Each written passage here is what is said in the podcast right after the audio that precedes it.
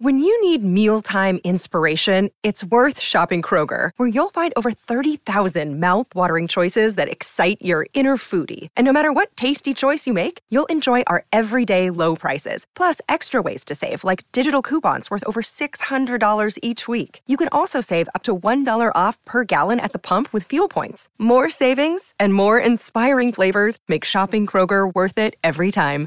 Kroger, fresh for everyone. Fuel restrictions apply.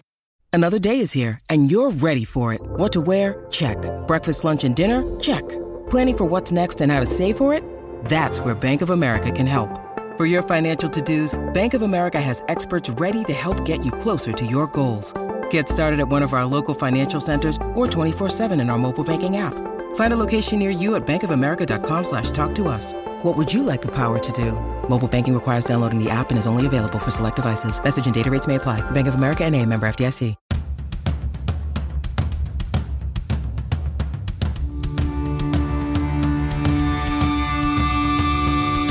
Hey, what's up? This is Sully from Godsmack. Strap on those boots, baby, because you are now in the trenches of the war room with the one and only Mistress Carrie right here on the Mistress Carrie podcast. What's up? This is Joe Rogan, and you're listening to Mistress Carrie. Her hair so lovely, pretty eyes. Hey, this is Brent from Shinedown, and you're listening to Mistress Carrie. Hey, Carrie, go put your bra on, girl. Hey, this is Steven Tyler, and you be listening to the baddest bitch in Boston, Mistress Carrie. What's up? This is Aaron from And you're listening to Mistress Carrie. Hi, everybody. This is Dave Grohl from the Foo Fighters, and you're listening to the one, the only Mistress Carrie. Hey, this is David from the band Disturbed, you're listening to the baddest bitch in Boston, Mistress Carrie. Hi, Bruce Dickinson here from Iron Maiden. Yes, indeed, Miss Whiplash herself, Mistress Carrie, is here to um, unchain your brain. Hi, this is Flea from the Red Hot Chili Peppers. You're listening to Mistress Carrie. This is Denis Leary. You are listening to my favorite, Mistress Carrie. Hey, this is Corey from Stone Sour, and you're listening to, you have the privilege of listening to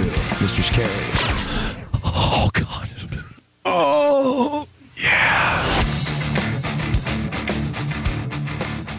It's Mistress Carrie, reporting for duty from MCHQ for episode 182 of the Mistress Carrie podcast. And before we get to this week's guest, Lawrence Gowan from Styx, I want to let you know about the stocking stuffer sale happening in the shop at mistresscarrie.com. You can get great deals on t shirts, guitar picks, coffee mugs, holiday ornaments, mouse pads, stickers, and so much more. What do you get the person that has everything? A little Mistress Carrie under the tree, of course. Just log on to mistresscarrie.com and click shop. My guest this week is Lawrence Gowan, the keyboardist from Styx. He's also a vocalist and a solo artist with his project Gowan. I caught up with Lawrence while he was out on the road with Styx in his hotel room getting ready to go vinyl shopping. He and I talked about the band's latest album, Crash of the Crown, and their Las Vegas residency dates in 2024. We bonded over our shared love of purple hair dye and jukeboxes and the Beatles. And we also talked about South Park and Abbey Road Studios what he likes to do when he's in Boston, and of course, we talked a little hockey. The list of hits from Styx is undeniable, and I was so excited to have Lawrence on the show. Or Larry, or Gowan. Depending on the band he's playing with, that determines the name. But he was an absolute blast, and I 100% owe him the Mistress Carrie Tour of Boston. So allow me to introduce you to Lawrence Gowan from Styx. Record record immediately. Immediately. Immediately hit record. Hit record, Mistress Carrie. Can I call Oh, you please. Larry, Lawrence, Mr. Gowan? What do you prefer? Boy, so I answer to many names. Um, in Styx, they always call me Lawrence. Um, guys I play hockey with always called me Larry. And my solo career, I'm known as Gowan. So I'm going to give you, it's a multiple choice. Fant- well, you are my purple haired brethren. I will call you that. I that's a very good thing to call me. Yes, indeed. And it's funny you said you, you mentioned that you'd been doing this for 30 years. I remember I actually started doing stuff like this to my hair in 1976, if you can believe it. I was 19.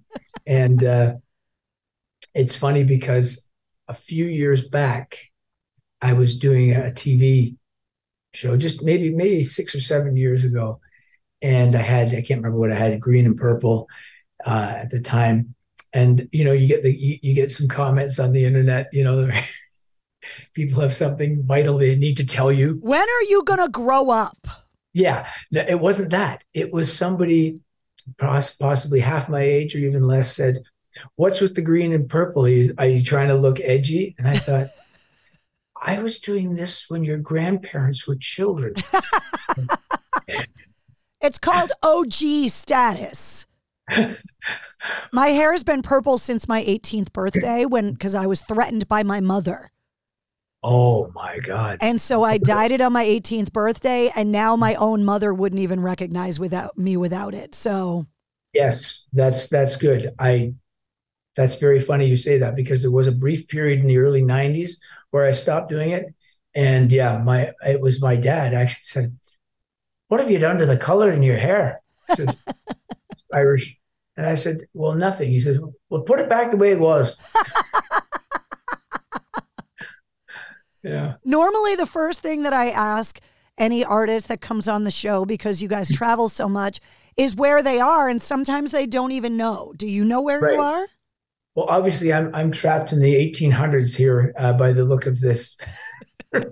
I'm in, and I'm hoping you could bring me back to the year 2023. We are in Utah today, and we're in uh, sorry, connected through Salt Lake City. We're in a place called St. George, Utah. Now, I I I know we played here about 20 years ago. Beautiful venue uh, that we're playing tonight and tomorrow night.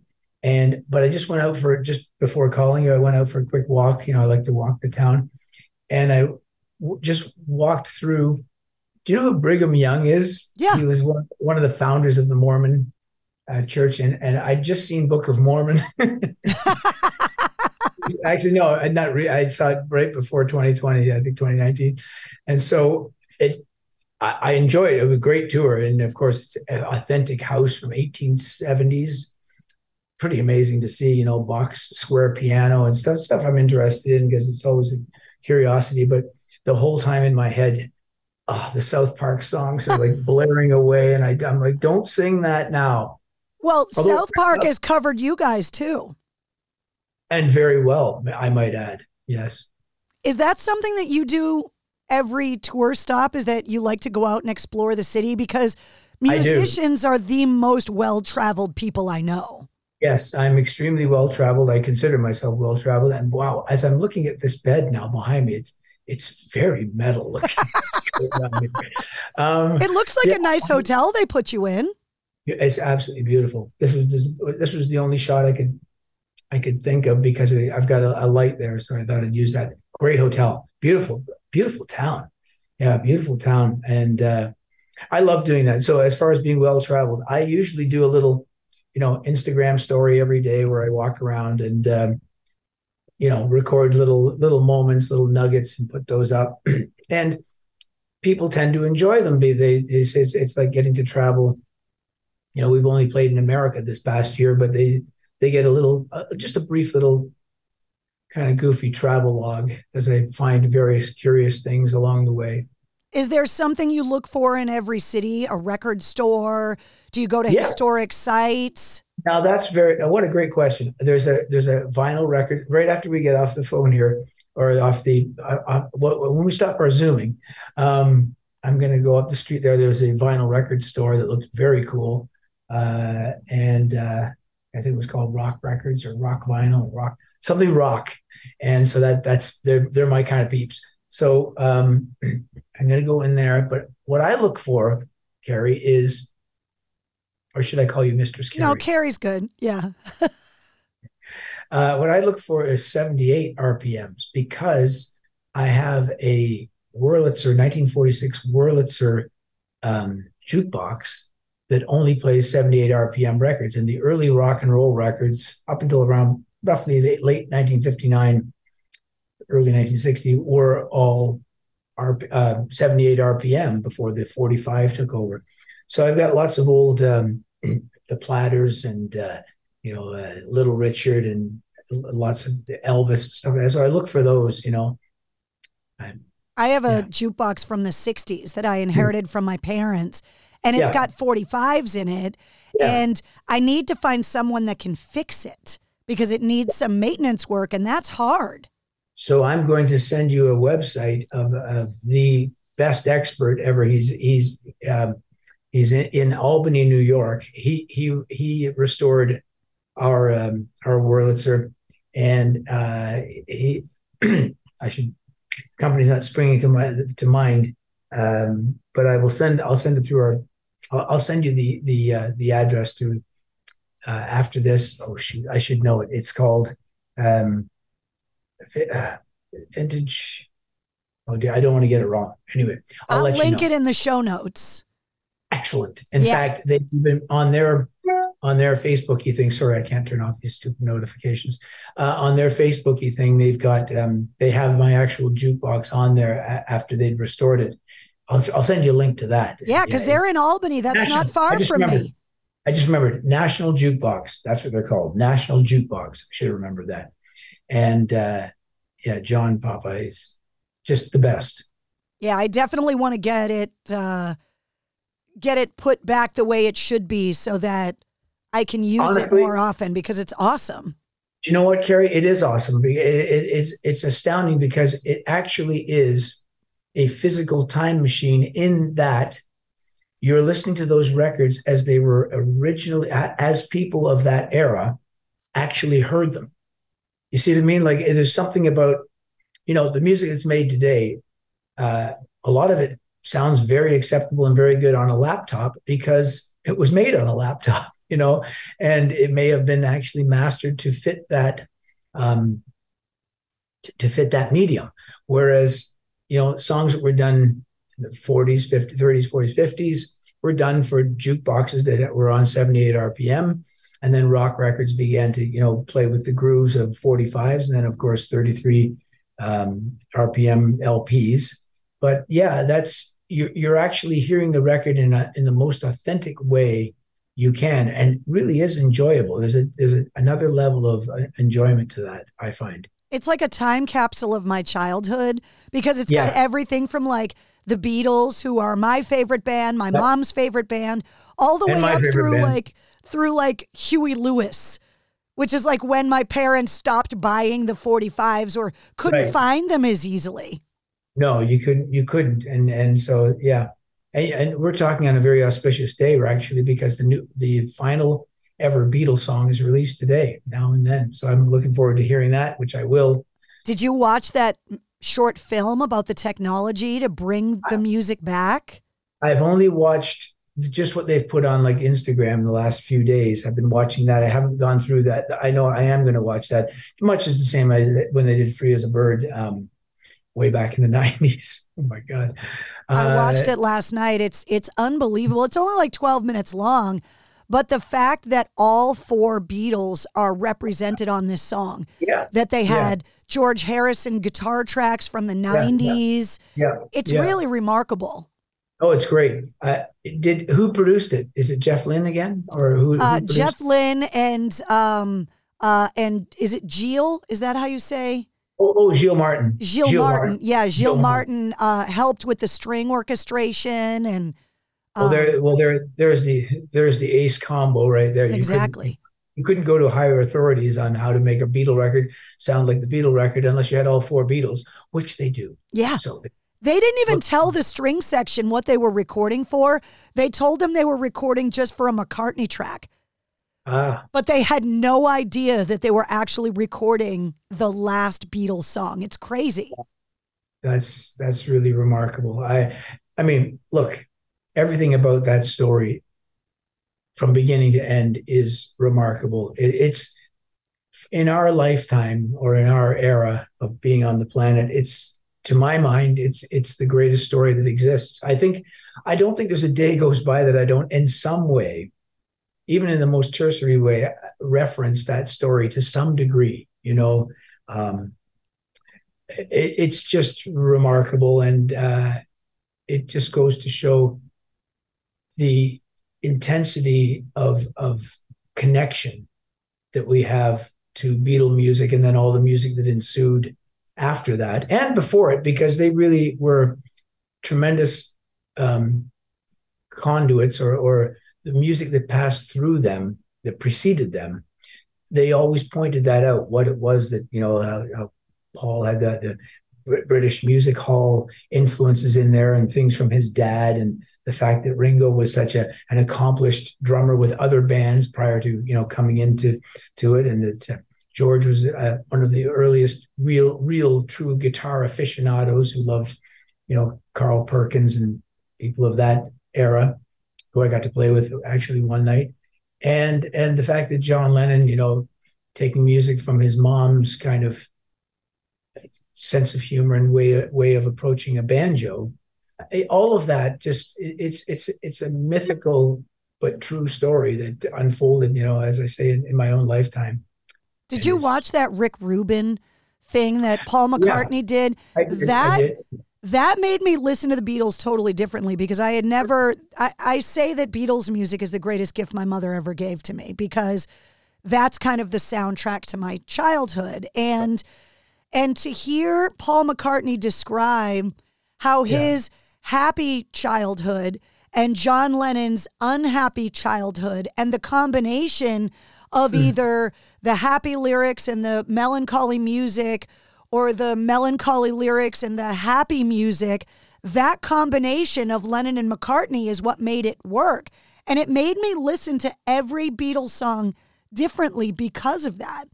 Yeah, that's that's that's very very true. The um, just just the just the notion that you start to hear the songs differently when you realize so many of them were written from a from a point of view of loss of their two mothers, and probably at a young age they were probably trying to some degree to brush that off and not let let, let it, it impede their progress. But in fact, it was probably a lot of the inspiration that that drove them ahead and they had to kind of fill in the uh, the gloom that that would have brought to their lives. They had to kind of fill in their own version of sunshine to that, and they did it through music. Much the same as, and I used to make this argument way back when I would go to the conservatory. Much the same as Beethoven did in his time when he was struggling against a, a, a physical uh, impairment that would, under natural circumstances, lead someone to want to maybe end it all instead he turned it into something magnificent that we still have to this day as we will have the lennon mccartney songs a couple of hundred years from now if we're still living here perhaps we'll be on mars but then i yeah, don't know they'll be floating around in space anyway. yeah Um, yeah exactly, exactly. I, I have a theory about music that there's the soundtrack to your childhood, the music you get exposed to unwillingly from parents, older siblings, your cool uncle. And Yeah. then there's a moment in time where you discover something and you say, that is what I like. And your Yeah. musical identity changes after that. So, what was the soundtrack to your childhood? And then, what was it that spearheaded your musical identity? Okay, I, I've told this story before, but I remember.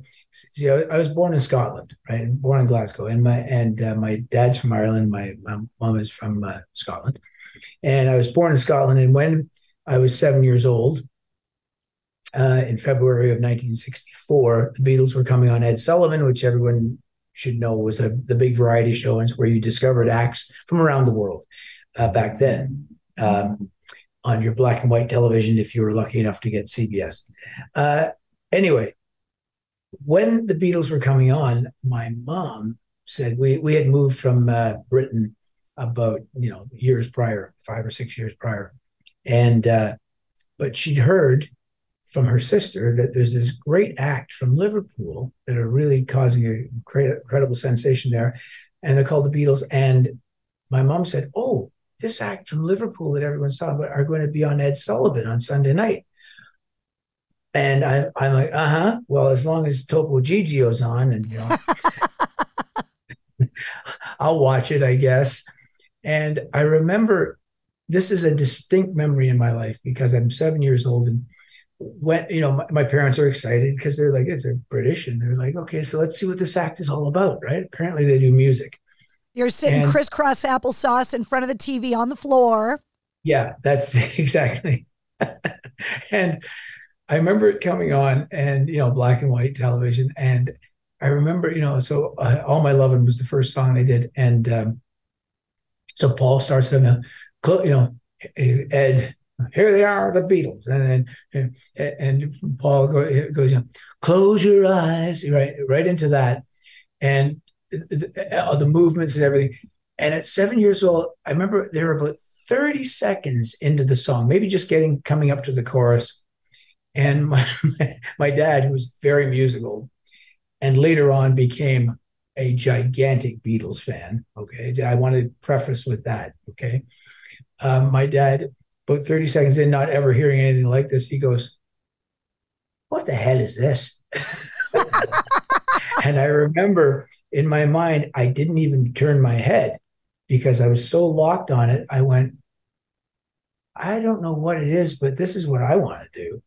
You know, and that was the first time I drew a line in the sand, more or less of, of, of opposition to to an opinion that was expressed by my dad, who who you know was was the was the um, the ultimate judge in all things up until that very moment. As I say later on, he became a huge Beatle. He played Beatles songs on the piano himself and stuff.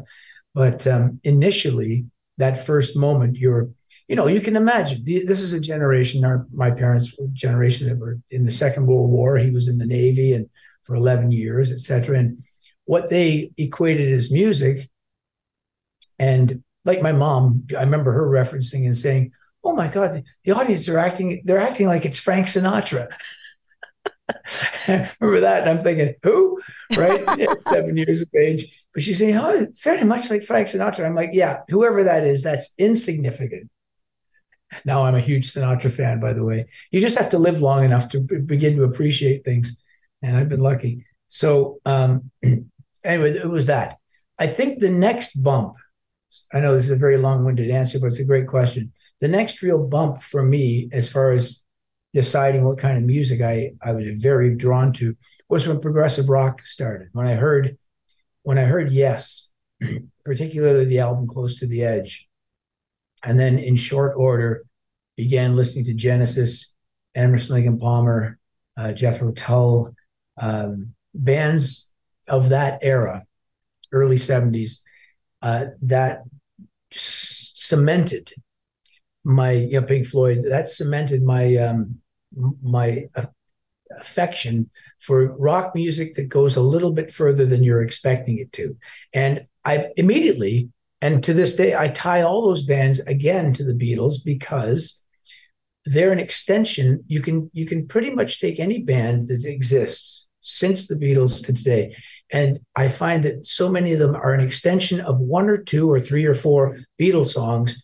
taken to to uh, to a to another level to or to another place. So, for example, I always equate Pink Floyd with, say, A Day in the Life. That sort of strummy, kind of dreamy thing that turns into something much, much larger than life that has depths and layers of meaning that you can apply yourself or, or try to find out what, what, what exactly they're getting at.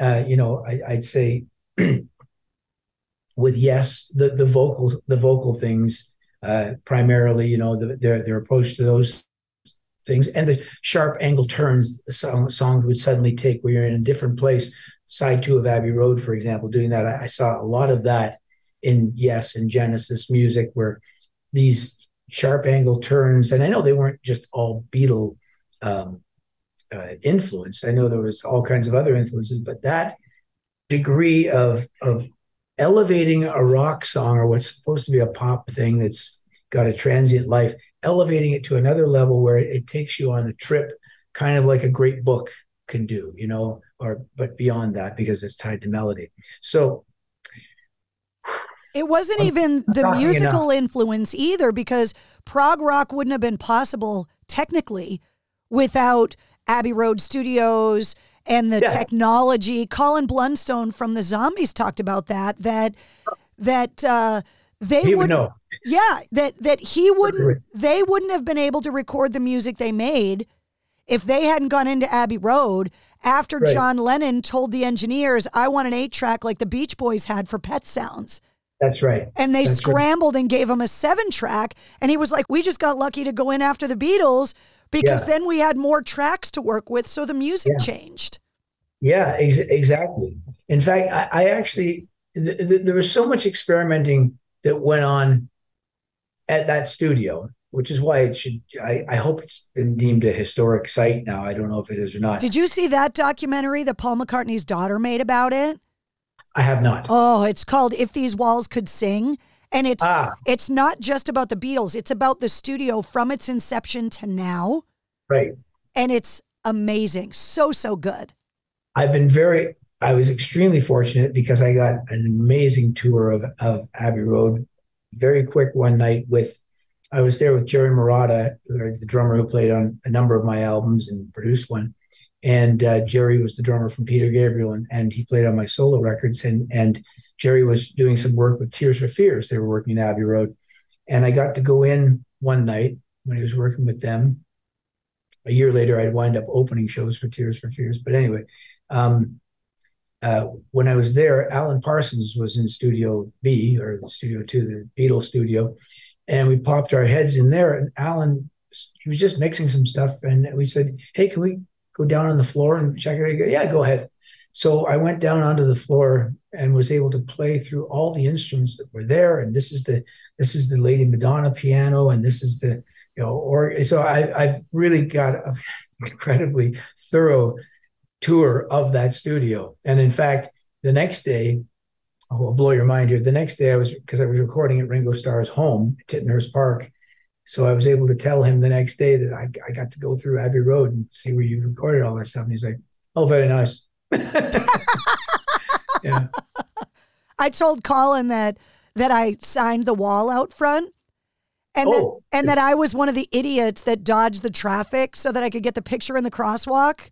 Yeah, there's lots of those idiots, and I, I count myself among those idiots. And uh, yes, it, it's it's it's required. It's it's a pilgrimage.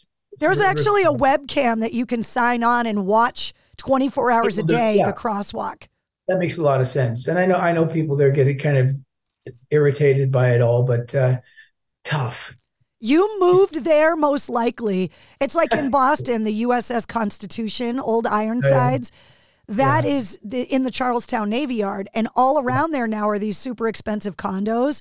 And the people Yeah. buy those condos and then complain about the cannon noise that they Yeah. fire off this old historic warship every day. And it's like, tough. You moved there. Yeah. Deal with yes. it. If you live if you live in St. John's Wood in uh, in in London, uh, be prepared to stop frequently. Yeah, exactly. You said a couple things about your dad that I wanted to go back to because yeah, there great. seems to be this unbelievable trend for rock stars to come from veteran families. I've noticed that too. Yeah. Wh- Why do you think that is? we really wanted to avoid military service. um, I could be. I don't know. It's funny because I, I look at my life now and I go, you know, I kind of think I would have liked to be in the Navy, but it's nothing like the job I I ended up with. So, um, but there's you know you never know what's up the road. Um, I, I I do notice that. I think. Well, first of all, let- let's let's probably in, in very practical terms, let's just say, since most of the the generation of baby boom musicians, and I'm at the tail end of that, um, would have come from families where military background was probably in it because of the Second World War. So there'd be a lot of American, Canadian, um, and obviously British people whose parents would have been that. And quite honestly, I guess the other side too, a lot of Germans. I, I'll bet I've never looked into it, but I have a feeling that perhaps Kraftwerk came from um, families that were. Uh, I, we won't go any deeper into that. Anyway, uh, I just think that there's probably there's probably a lot to that. Um, I wonder thing- if it's a a work ethic thing. I wonder if it has something to do with the discipline required to get really good at musical craft. Like if those lessons were passed down.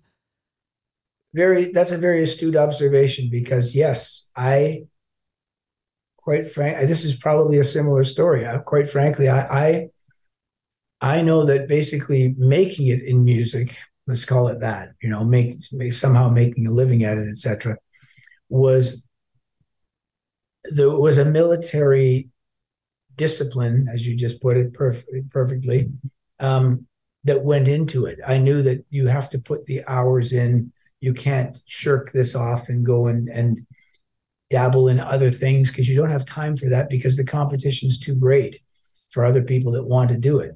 So you, and also by a certain age, you know, our parents were very, uh, they weren't helicopter parents. I don't mean that because that that's that's our generation. They were more, they were just strict. Let's get yeah. down to that. They were they were strict in their expectations of you not to screw up, no matter what you did, whether you were going to be go and become a doctor or a or, or a, a rock musician or a hockey player, you know, growing up in Toronto, you you their expectations of you and and their demands on you on you showing the initiative and drive and determination to see it through i think that comes from that mindset. Now and i've never thought of it that way until you just pointed that out.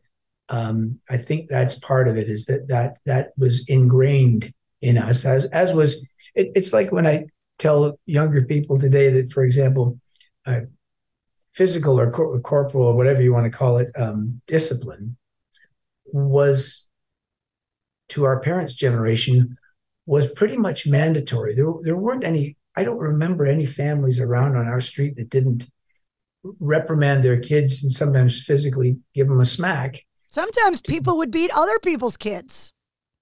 That's absolutely true. I'm glad you said it, not me. Yes. someone, someone, might come over and grab you by the ear. I do remember that. Um, and and yeah, things that I would never dream. Things that would get you arrested today.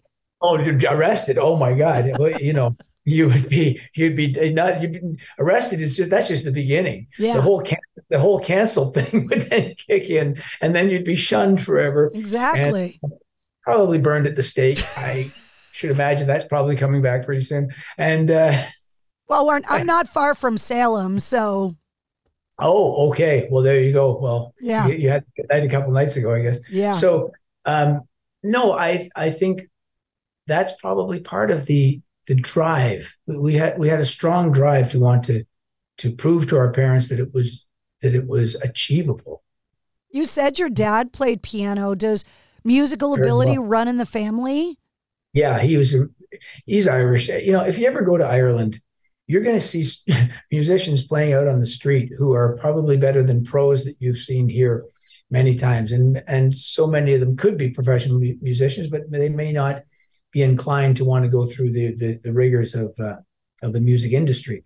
Um, yes, he was very very musically gifted. He could play anything, and uh, and my mom was a really good singer. And uh, so yeah it was it was it was in our background. You know that's another british tradition that i know existed. Everyone had to have a party piece they called it back then. They didn't have to do the quotation thing i just did. They just had to have a party piece. Um, so everyone had had could perform something to some degree and i think that was kind of ingrained in us as well my sister and i did a we started during covid the genealogy thing of trying to find where our family came from yeah. And my my mom and dad's sides of the family were completely different. And we found out that my great great grandparents immigrated from Cork. I didn't even know I was Irish. Yeah. Oh well, yeah, the purple hair gives you away. yeah. yeah, that's the the Irish English side of the family, and then my dad's side is where I get my temper and attitude. The Sicilian and uh, Portuguese Azorean side of the family. So I'm quite the American mutt. I'm scared of you. you should be. Um, I I want to talk about Vegas and this residency because yeah. You guys have so many dates you've already played and more dates coming in 2024. Is is Vegas a place that you enjoy being? Because it seems like touring after a while would be difficult, even though you love to travel. And the idea of the audience coming to you versus you going to the audience is kind of cool. Is it ever? Yes. It reminds me, you know, as a young musician, when you're growing up, you're you're you're playing in small clubs to maybe hundred people or less, or a couple of hundred on a great night, and you're just dreaming of playing to a few thousand people a night. And I love that. And once that's achieved, if you get if you're lucky enough to get to there, you think, well, this is it, right? And then suddenly this little thing starts to gnaw at you where you think, there's something about playing a smaller venue where there's this concussive, you know, compact feeling of, and rock music is very conducive to that. And um, the theater that we play in the Venetian holds about, I think it's about 2,000 people, right? So it doesn't have that. But what it has is the residency basically going, coming downstairs from your hotel room and to the stage night after night reminds me of playing clubs where they'd book us for a week or two weeks. And we'd be staying in, in my case, I'd be staying somewhere in, up in, in Canada in Northern Ontario or Quebec. And you'd be staying in these usually pretty um, horrid rooms uh, upstairs from the club, but it was fantastic because you this was like your venue and people would come to it every night. And I feel that when we're in Las Vegas uh, on a on an incredibly elevated degree. Um, uh, so I really enjoy it. I also enjoy being in the in the town anyway because um, it's exciting and it's run by rock music. It's I mean, it's music kind of runs the town. So I'm I'm drawn to that right off the bat. It's it's exciting and it's nothing like when I started in the, in the 70s, the late 70s. Vegas was considered a place for um, you know uh, Rat Pack style acts. Let's, let's put it that way. You know, Elvis was the only real rock act that, that would play there consistently, and uh, but from there, I mean, in the 25 years I've been in Styx, it has been an absolute rock mecca. It really is. It, you walk up and down that strip and you can see everything. And uh, every band from the world plays there. And then it, once you've done that, you can go and see Love. Oh, which is so good. So good. When it comes to Vegas, are you a gambling guy? What's your game? No, no we have we have gambling guys uh, in our in our circle, um, but no, I'm not. I I consider it that my my payoff has has already come because I got to do what I wanted to do all my life. So I don't want to push my luck any further and have the gods say, you know, I think you've had enough. Yeah. Okay. Back off. no, I'm not. But you know, it's uh, it's something I like to observe. I love when when when when guys with us when, they win big and come in bragging in about how much they made. I, I'm always really happy for them. I, I just I love the atmosphere though. I love the freedom of the whole the whole atmosphere. I always ask songwriters on the show this question. It's not a favorite song question. It's definitely about the craft of songwriting because I'm so envious of it I can't do it. I've tried, failed miserably. Mm-hmm. Is there a song from any artist, any genre of music that's inconsequential that you think is a perfect example of the craft of songwriting? Like a song that's so well written you wish you wrote it? Oh, yeah. Oh, I can give you thousands of those. Uh, yes. I mean, look, Styx songs are incredibly well written. The songs that were written before I joined the band, I now, you know, being inside them and learning them and, and playing them night after night, I realize why they're so effective with people. The songs that we've written in our most recent records, and I should mention that, I mean, Crash of the Crown our most recent album, and it got to number one on the Billboard Rock Album Chart. Um, that album, the songwriting on that between uh, between us is really rewarding when we come up with something that's a group effort that uh, that, that somehow gels together into a statement. There's something. It's very difficult. I'm going to tell you, it's not that you can't write a song. It's just you haven't pushed long enough and hard enough to have finally eke something out that you go, oh, that's not terrible. And then the next day you listen to it and go, that's a lot less than terrible. I think that's actually good enough that I might play it for someone. Um, I think everyone has that ability to some degree. It's like writing a story, but it but it's it can be painful to get there. Um, off the top of my head, I can think of songs that Freddie Mercury wrote, for example. You know, I would say, the, well, there's the obvious. Um, but I'd, I'd quickly follow, say, somebody to love. There's one that I, I, I would love to have written. Um, the Rolling Stones, Sympathy for the Devil. There's another one. Uh, with That's Genesis. my favorite Stone song. Oh, yeah.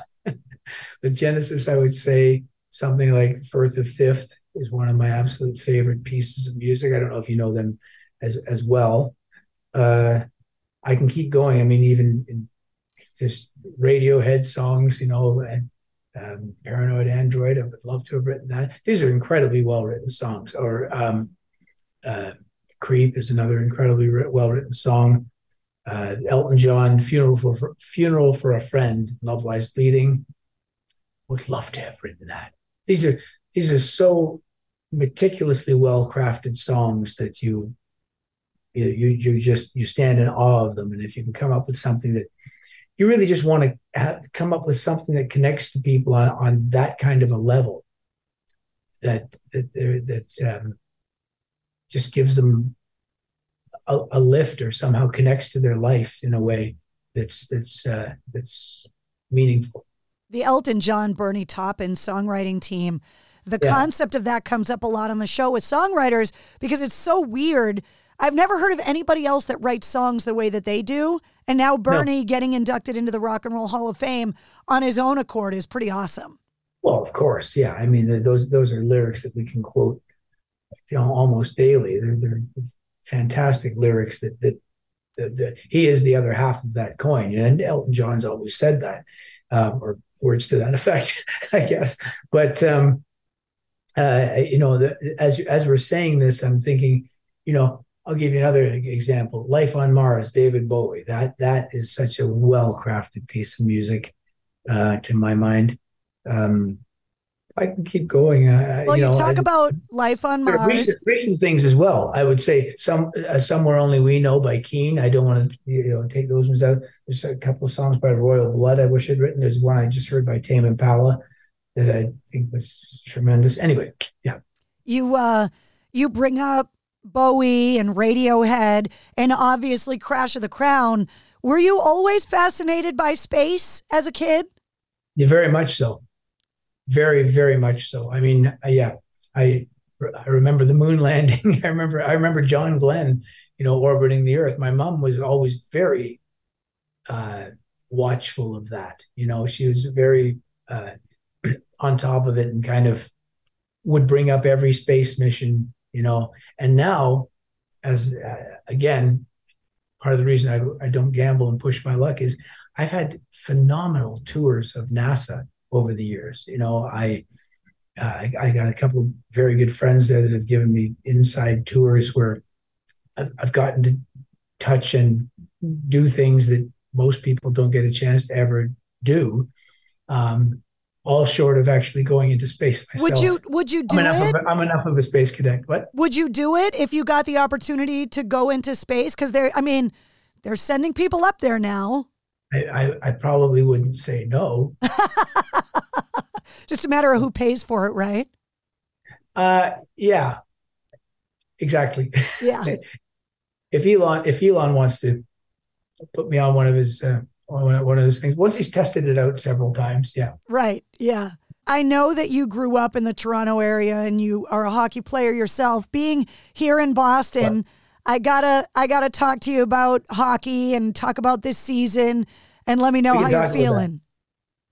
Let me. Well, okay. So we'll, we'll we'll talk about that a little bit. I want to now. Now that you bring that up, and I, it wasn't expecting this. Someone recently sent me a picture of my from my hockey playing days that I, I was really happy to see again. I, I don't play now anymore. I, I um, you know, I've I've had a couple of knee surgeries. I don't want to push my I don't want to push my luck. I'd be afraid to hurt a finger for you. Yeah, that's that's what it comes down to. I can't I can't go to the guys in Styx and say, hey, I I'm gonna have to miss the next week because uh I got body checked a little too hard by a guy, and uh, so I, I can't really get away with that anymore. Yeah, I, I used to play two, three times a week. Uh, pretty much up until I joined Styx. I played a, couple, a few times after I joined the band. But as far as hockey goes, I first of all, there's one I'm gonna one thing I'm gonna kind of um, champion before we talk about any NHL things, and that is the World Junior Tournament. I don't know if you see that enough of that in the United States. That's that's to me is maybe the greatest hockey every single year. It happens between Christmas and New Year and it is phenomenal hockey. You're basically seeing the greatest in the world at from 16 to 19 years of age play for their countries and play with the most, to my observation, the purest of intent, if you know what I mean. They're they're not paid athletes yet. They are they are still just they're at the peak of their abilities in love with that that game, and uh, I, I kind of love that.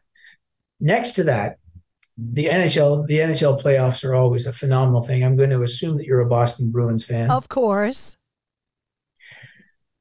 anyway, so um,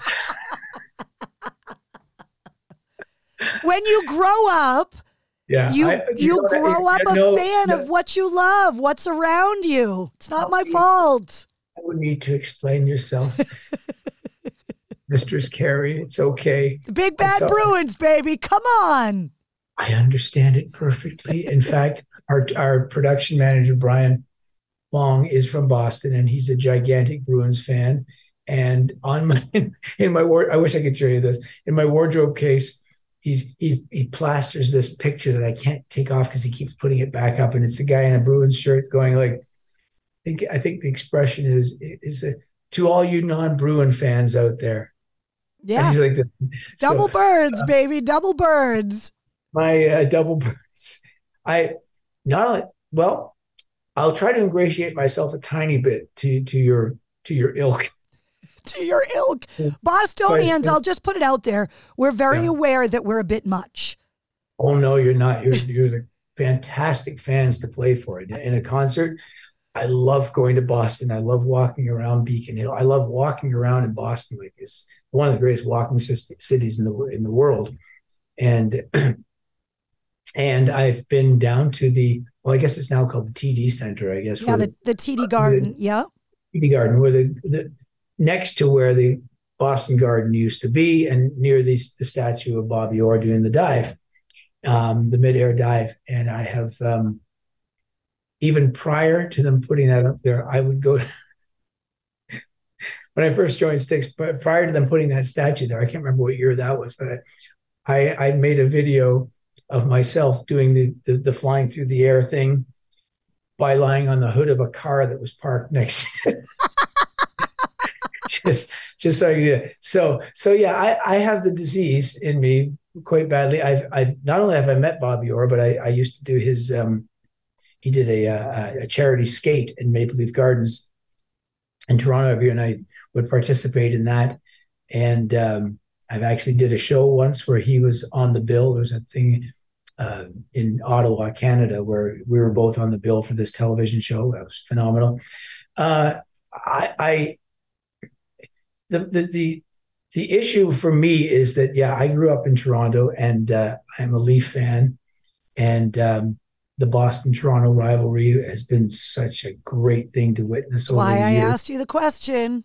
Yeah, but the Boston Montreal rivalry was also very very top notch as well. But I more and more as I get older, I honestly have more of a. Although I'm a, I'm technically a Leaf fan, I'm more a fan of the game. I mean, you know, and since the Leafs tend to get knocked out of the playoffs fairly early, maybe not this year. Um, I I tend to kind of champion another team, you know. So, you know, who knows? One day that may be the Bruins. Who knows? And and you do have a very cool sweater or jersey, as you call it in the United States. So there's that. Uh, We're looking pretty good this year. I'm hoping last year's failure, that one left a scar, but we're hoping this year is going to be better. well, no one expected Florida to do what they did. Especially after the regular season record of the Bruins. It was like, what? It seemed I felt very bad for Bergeron leaving the ice. I have to say, Yeah. because such a great player. I I did I did feel bad for him. But this is the thing about the Stanley Cup playoffs and why I love it so much is eh, nothing is a done deal. There are so many factors. That's why they call it the hardest trophy in in sports to win. I mean, how the hell you equate that, I don't know. But let's just say it is. Um, it's the best trophy to win, no question. Champagne tastes really good out of the Stanley Cup. It does. Yeah. It does, and I it does, and I've done it. Me too. Yeah, you but you probably did it because you won. I did it because I got into the Hockey Hall of Fame and had a friend there. Well, the next time that Styx is in Boston, Yeah. I will take you on the Mistress Carrie tour of Boston. Oh, that sounds lovely. Yeah, we'll walk around during the day. My brain is filled with weird Boston trivia that I would be oh so Oh. happy to share with you, I've done the duck tours, which is um, but- great. but- the Freedom Mr. Trail Carrie- you can do. Mistress Carrie tour sounds great. I, I do love uh, Boston Common is one of my favorite spots, and and and the park across the street, the name of which I forget all the time. But anyway, Oh, the the gardens and the and Right. the common. Yeah. Yeah. the public gardens and the Boston Common. Yeah. oh, the public gardens, yeah, that's Yeah. beautiful. And Boston Common is also great. You meet all kinds of interesting people there for sure. Yeah. Well, it was so nice to see you. Thank you so much for coming on the show. Good luck with your vinyl hunting today. Thank you very much. I um yes, I, and come and see Styx because you will not be disappointed in the epic rock show that this band puts on night after night after night. You Yeah. will not be disappointed. It's a it's something that needs to be experienced live. You can listen to Styx records with headphones and it sounds amazing, but hearing the harmonies and all of that on stage like you if, you've never seen Styx live, like you you you have to see you guys live at least once in your life. Without hesitation i tell i tell people if you do come to the show you're going to love it. I before i even joined the band because i did a couple of shows with them i thought they were absolutely great. So um, they, th there's nothing like a great live rock show for to me that's the highest form of entertainment even above a great hockey game quite honestly. And uh, it, it just stays with you you know? So a great Styx show should be in your future. All you zoom watchers Well, it's also one of those things where you go to the show thinking you know some of the songs and then you realize, "Oh my god, I love this song too. Oh my god, I love this song." yeah that's what happens that's exactly what happens and yeah it's it's it's always a great adventure i just went and saw peter gabriel Oh. last month and he played half the show was maybe more than half was all new things and just fantastic just as great as when i saw him 40 plus years ago for the first time and, and yeah there's nothing like it it People ask me like what's the best concert I've ever been to? And I It's always next, say next to Styx next to Styx next to yes. Styx Yeah. is Woodstock 94 and Peter Gabriel closed it out. did he and it was Youssou N'Dour came out like it finally stopped raining there's a half a million people and and Peter Gabriel just yeah it was magic Well, on on all my solo records, a great guy from the Boston area, Tony Levin, is on is on the Gowan solo records, and I still see him occasionally. And uh, he's been with P- Peter Gabriel ever since 1976. So Boston does have a, a a great tie to the to the Gabriel legacy as well. to talk about amazing songwriting too like there's another example of top top of the mark. I mean, well, there. I mean, sure. I mean, you you talk about great songwriting. I would say um, Family Snapshot would be right in there, and Solsbury Hill, of course. I mean, Yeah. Picking the obvious one, but there there's just two, you know, phenomenally well written songs that that he's done. You know, uh, in your eyes, oh just it was great. there isn't a girl in the world that doesn't love that song oh to Oh, have a song like that written about you I'm one of those girls.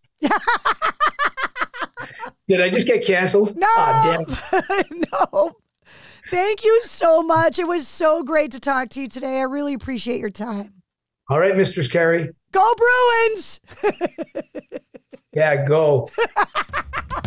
bye thank you Cheers. There he is, the one and only Lawrence Gowan from Styx. Their album, Crash of the Crown, is available everywhere. And the band is hitting the road again in 2024, including their residency in Las Vegas at the Venetian Theater. If you want more details on Styx or Lawrence, you can find all of the band's links and Lawrence's social links in the show notes of this podcast. That's also where you'll find the link to this episode's corresponding playlist. I make a playlist for every full length episode of the Mistress Carrie podcast that features all of my guest music and all the artists and songs that we talked about in the interview. If you liked what you heard, don't forget to like, follow, and subscribe to the Mistress Carrie podcast. New full length episodes come out every Wednesday, plus every weekday, you get the sit rep All of your rock news, music headlines, and entertainment updates boiled down to about five minutes. And you never know when we're going to release a bonus episode. You can find me live every Tuesday night at 8:30 Eastern on my official Facebook page from my video show Cocktails in the War Room. And I'm always on the radio on the Mistress Carrie Show. Get the details on all that and more, including the stocking stuffer sale, online at mistresscarrie.com. The Mistress Carrie Podcast, a proud member of the Pantheon Podcast Network. It's NFL draft season, and that means it's time to start thinking about fantasy football.